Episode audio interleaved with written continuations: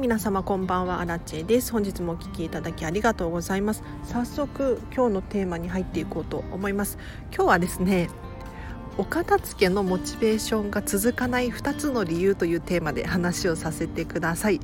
これね私も経験があるんですけれど、まあ、お片付けに限ったことではないんですがなかなかあの三日坊主になっちゃったりとか1回やったはいいけれどその次がなかったりとかってしませんか？でお片付けも特にそうでやってみたはいいけれどなんかうまくいかなかったとかリバウンドしてしまっただとかそういうふうに苦手意識があるとどんどんやりたくなくなっていって最初はお片付けしたいっていうふうに思ってはいるんだけれど徐々にこうモチベーションが下がっていってしまうんですよね。なのでぜひまあこれお片付けに限らずいろんなところでね利用できると思うのでぜひ最後まで聞いていただければなと思います。でポイント2つ何かっていうとですねもう先に述べさせていただきます。まず1つ目なんですけれど人はどうしても飽きてしまう慣れてしまうっていうこととポイント2つ目なんですけれど棚からぼたもち効果を利用していないっていうことについて話をしていこうと思います。でまず1つ目。人ってねもうどうしてもね慣れてきてしまう生き物なんですね。で例えばお気に入り可愛いっていうふうに思って買ったお洋服ですら、まあ、1年後経ったらまた欲しいものが現れたり。あとはお仕事とかもそうですよね。徐々に。最初は大変だったんだけれど慣れてきてしまう、うん、あとは、まあ、飽きてくるっていうのも一つあるかなと思います。例えば面白くてね買ったゲームとかも最初は面白くてやってたんだけれど、まあ、徐々に慣れてきて飽きてきてしまうなんていう現象が起こるんですね。でこれお片付けも同じだなっていうふうに思います。最初はモチベーションが高くて頑張ろうやろうっていうふうに思うんですがこのモチベーションに、まあ、慣れてきてしまうというか最初はこう思っていたんだけれどやるうちに、うん、なんとなくできているような気がするんだけれどこのモチベーションっていうのはやっぱりねあの徐々に下がっていってしまうんですよね。なので最初の時のモチベーションのままどうやって保つことができるのかっていうとこのモチベーションが徐々に下がってくるんですがこの時にですねそうモチベーションとかもうやる気とか、うん、っていうのは徐々に下がっていくんですよ。もうこれはもうどんなことでも起こる現象です。なのでもこれは仕方がないんですね。じゃあどうしたらいいのかっていうともうモチベーションが最初は高いですよね。で徐々に下がっていく。でこの下がってきた時にですねもう一度高めてあげる方法。これをですねしなければならないんです。でこれどういう方法ができるのかっていうとお片付けの場合で言うと例えばこんまりメソッドっていうと順お片付けをする順番があるんですね。とお洋服を片付けてから本を片付けて書類を片付けて小物を片付けてっていう感じで順番があるんです。でこの順番を守ると私はですね飽きてこないなっていうふうに思いました。というのもお洋服を片付ける。でお洋服ばっかり片付けるとやっぱり飽きてきますよ。でお洋服が終わったら次本を片付けしましょうっていう風に切り替えることができるのでここで、えっと、作業自体が頭を使う部分が切り替わるんですね。そうすると単純な作業でも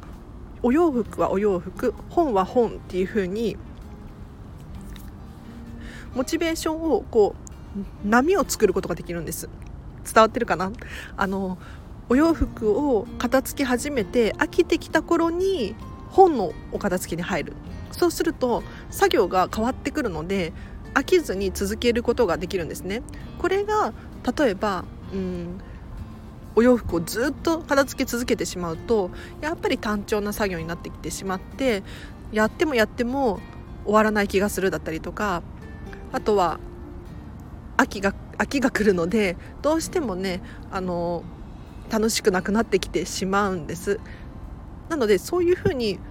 なんかつまらないなっていうふうに思ってきたら一度作業を止めて違うことをやってみる。そうすることによってやっぱりねあの飽きてきますよ。もうお勉強だってそうじゃないですか。集中力がねなかなか続かなかったりするので一回今休憩を取ってみたりとか一回頭を切り替える作業。これをすることによってモチベーションを保つことができます。で今日のポイント2つ目なんですけれど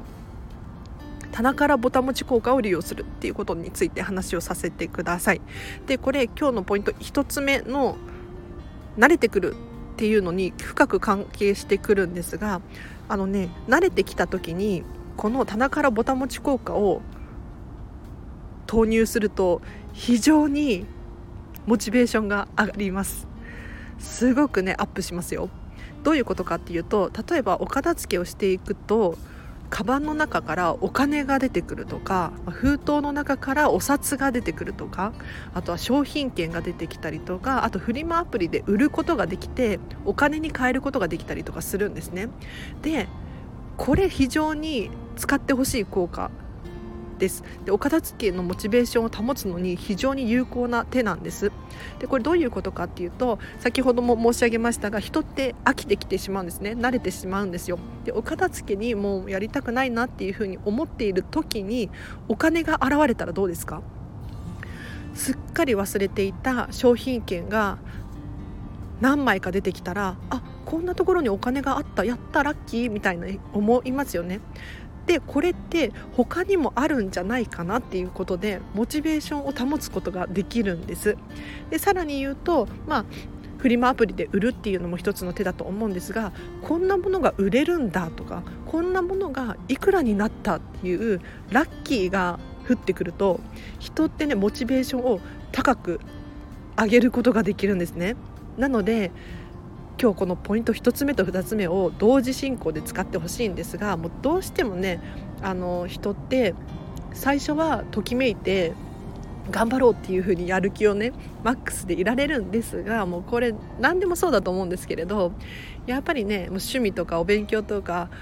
お仕事とかもそうなんですけれど徐々に飽きてきてしまう。なのでそういう時は是非ポイント2つ目棚からぼたもち効果利用してください、うん、なので出てきたいらないものをですね売ってみたりとか誰かに譲るってみたりとかで譲ると意外と喜ばれたりするんですよ。であこんなに喜ばれるんだったらもっと他に手放そうかなっていうふうに思えたりするんです。なのでこれをね利用していただいてモチベーションが下がってきた時にラッキーみたいな少し自分がハッピーになれるようなものを仕込んでおいてそうすることによって自分がもっとできるモチベーションをもう一度高く上げることができますのでぜひぜひこれね利用していただけたらなと思います。じゃあ今日はここまでにします。で今日の合わせて聞きたいなんですけれど昨日の放送がなかなか私的にはね楽しかったのでぜひ聞いてもらえたらなと思います。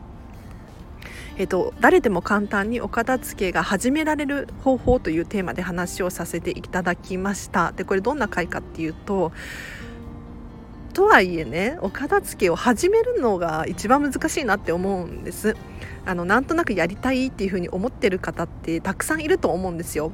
で例えば英語の勉強をしたいなっていうふうに思っていたりとかあとは筋トレをしたいっていうふうに思っていつつもなかなか始めることができないなんていう現象がねいろんなところで起こっていると思います。じゃあこの最初の一歩どうやって踏み出すことができるのかっていうテーマで話をさせていただきましたので気になる方いらっしゃったらぜひぜひ、えっと、このリンク貼っておきますのでチェックしてみてください。で、お知らせがあります。えっと、LINE で公式アカウントをやってます。こちらはですね、私、アラチェに直接メッセージが送れる設定にしてありますので、お片付けに関するお悩みだったりとか、このチャンネルのご意見、ご感想等をですね、まあ、アラチェさんに送りたいっていう方がね、万が一いらっしゃったら、ぜひぜひ、あの、お待ちしております。はい。で、私から毎日メッセージが届くようになっております。でどんなメッセージ届くのかっていうと今日はこの本を読むよだったりとか、まあ、お片付けに関係ないことを喋ったりしていますね。なので荒地さん今日はこんなことするんだっていうことであのお片付けのモチベーションにね今日の話ではないですけれどつなげてほしいなと思います。あとノートでブログ書いてます。こちらはもし文章の方が読みやすいよっていう方だったりとかあとおすすめの商品とかおすすめの動画とかを載せるのにすごくねブログが有有効便利なのでもし気になる方いらっしゃったらこちらもフォローしていただけるととっても嬉しいです。であとインスタグラムもやってます。こちらは私がお片付けのモニターさんでレッスンをしたビフォーアフターを載せたりとかこのビフォーアフターすごいので見てほしいです。はい。とかあとは私の私生活の写真が載せたりとかしていますので荒地さんのこと気になるっていう方いらっしゃったらフォローしてみてください。であと最後にお片付けのクラウドファンディング申請中です。でこちら何かっていうと、えー、お片付けのクラウドファンディングです。でちょっとねまだ審査中で、えーと、通ってないんですが何をしようかしようとしているのかっていうとですねお片付けってすごくいいんですよ。なのでこのねコロナの影響で皆さんもすごく影響なんていうストレスが溜まっていたりとか、まあ、予想ができない状況にあると思うのでどうやったらこう気持ちが落ち着いたりとかあとは安定していられるのかっていうことを考えたりするんじゃないかなって思うんです。でその時に私はですねお片付けをするとやっぱりね心が落ち着いていられるなっていうふうに思うんです。というのも、まあ、自分の好き嫌いっていうのをしっかり明確に把握しておくことによってこのね不安定な世の中かもしれないんですがその中でも自分が好きなものっていうのをちゃんと軸を持ってね芯を貫くことができるのでお片付けを終えると本当にねあのときめくというか、うん、結構落ち着いて行動ができたりするんです。で私自身も実はコロナの影響がかなりあってというのも飲食店で普段は働いているんですが結構ね収入が不安定なんですね。でそれで今実家に戻ってきたりしているんです。で私への支援にもなりますし皆さんのへの支援にもなると思うのでこのクラウドファンディングをねどうしても立ち上げたいんですよね。でまあいろいろね難しそうなのでちょっと私の挑戦ですが、まあ、見守っていただけると嬉しいです。あの気になる方いらっしゃったらリターンとかねいろいろ出そうと思ってますのでチェックしてみてください。ということでじゃあ今日はここまでにします。ちょっと雑談いいですか？あのどうして今日この話をしようかなって思ったのかっていうともう昨日本読んだ本が本当に素晴らしくってもうみんなに読んでもらいたい本だったんですよ。で何の本かっていうとタイトルがですね「ついやってしまう体験の作り方」っていう本なんです。でこれ元作者の方がもともと任天堂の企画開発の方でですね本当にこの本を読むのも面白いっていう感じの本になっていました。でどんな話かっていうとゲームって知らないうちにこうやってしまうじゃないですか、まあ、ゲームに限った話じゃなくて例えば本を読んだりとか、まあ、映画を見たりドラマを見たり。いろんなところでついついこうスマホをいじったりとかしてしまうと思うんですがじゃあどうしてこういう現象が起こるのかっていうことについて話をね詳しくしている回なんですね。あ回っていう本なんですね。はい、で今日のこの話この私のスタイフもこの本を参考にして喋らさせていただいたんですがどういうことかっていうと、まあ、人ってね慣れてしまうよっていうことがね詳しく書かれてあって例えばゲームとかも同じで、まあ、単調な作業を繰り返していると徐々に飽きてしまってゲームを続けるモチベーションが続かない？うん。っていうふに書かれていたんです。でそんな時にじゃあゲームの場合は何をするのかっていうとあの予想外のことを持ってくるっていうふに書かれていたんです。で予想外のことって一体何かっていうとまあ例えば、うん、真面目なストーリーのゲームのゲームなのにもかかわらずちょっとハレンチじゃないけど そんなものがいきなり飛び込んでくる、うん、なんかパフパフが出てくるとか って書かれていましたね。こんなのが出てくるはずがないっていうふうに思っている場所で出てくると親っていうふうに人って思うらしいんです。でその時点で頭がこう切り替わってモチベーションというか、うん、何かもうちょっと続きが気になるっていう形で続けることができるみたいなんですね。でこれ先ほどのお片付けの話もそうなんですけれどあのお片付けもやっぱりね続ければ続けるほど同じ作業の繰り返しになっちゃって飽きてきたりするんですよ。にもかかわらずどうしてお片付けを続けることができるのかっていうとやはりこう自分にメリットがあるからですね。でさらに言うと予想外のメリット。例えば、まあ、お札が出てくるなんていう現象が起こったりするんです。そうすることによってもっとあるんじゃないかなとかそういうふうに気になり始めてモチベーションを再び上げることができるんですよね。なので今日のこの回は実はこのついやってしまう体験の作り方っていうこの本を参考にさせていただきました。でこの本めちゃめちゃ良かった。ですね。あの何が良かったかっていうと私もともと任天堂の大ファンで本当に大好きなんですよ。で3年くらい前かなスプラトゥーン2をめちゃめちゃやっていてもう500時間以上やっていてもう手がコントローラーの形で凝り固まっちゃって動かなくなるっていうくらいやったことがあるんですね。で本当に高校生中学生くらいのあたりはもうずっと任天堂にお世話になっていてでもう今死んお亡くなりになっちゃいましたけど岩田さんとか大好きだったんですよ。この方素晴らしいなっていうふうに思っていたんですね。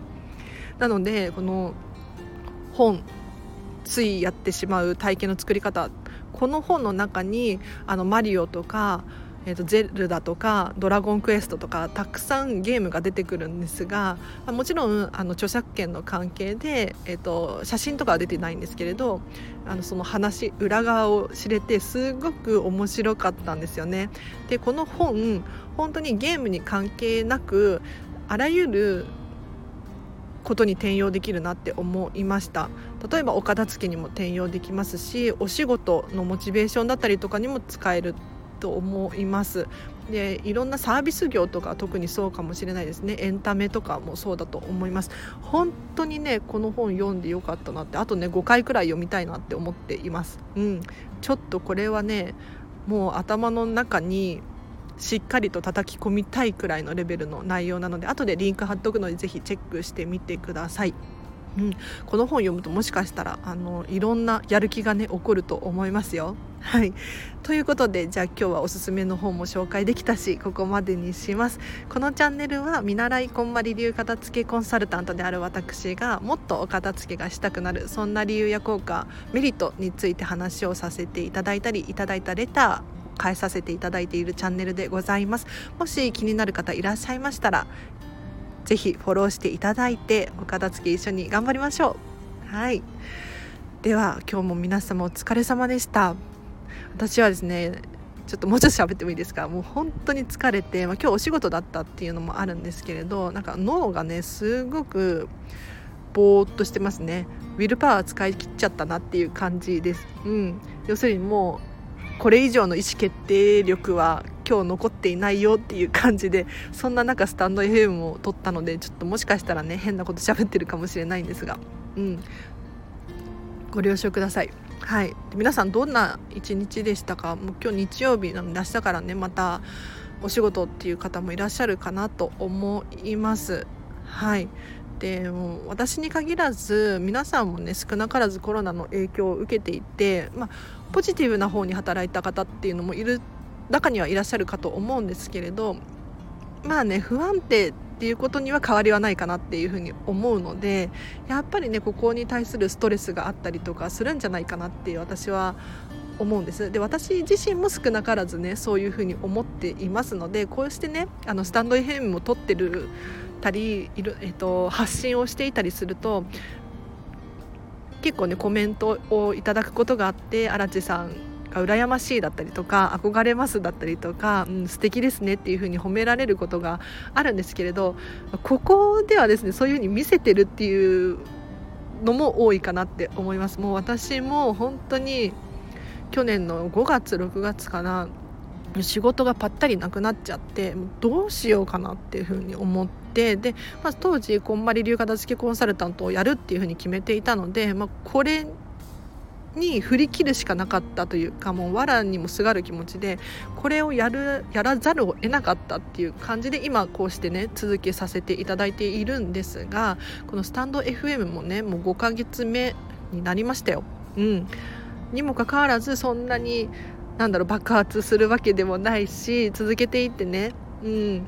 何か私にメリットがあるかって言ったら、まあ、知識としてのメリットはありますが何て言うのかな、まあ、ファンの方が増えたりとか嬉しいこともあるんですけれどもうちょっと何かねできることがあるんじゃないかなっていうふうに日々悩んだりしているんですよね。なのであのお片付けに関してもそうなんですけれどあの悩んでるのってね一人じゃないなって思ってそうあの私もお片付けのことをね日々毎日のように悩んでいるのでぜひあラチさんでも悩むことあるんだっていうふうに思っていただいて安心していただければなと思います。では今日も皆様本当にお疲れ様でした。はいでは明日もねハッピーな一日を過ごしましょう。アラチェでした。バイバーイ。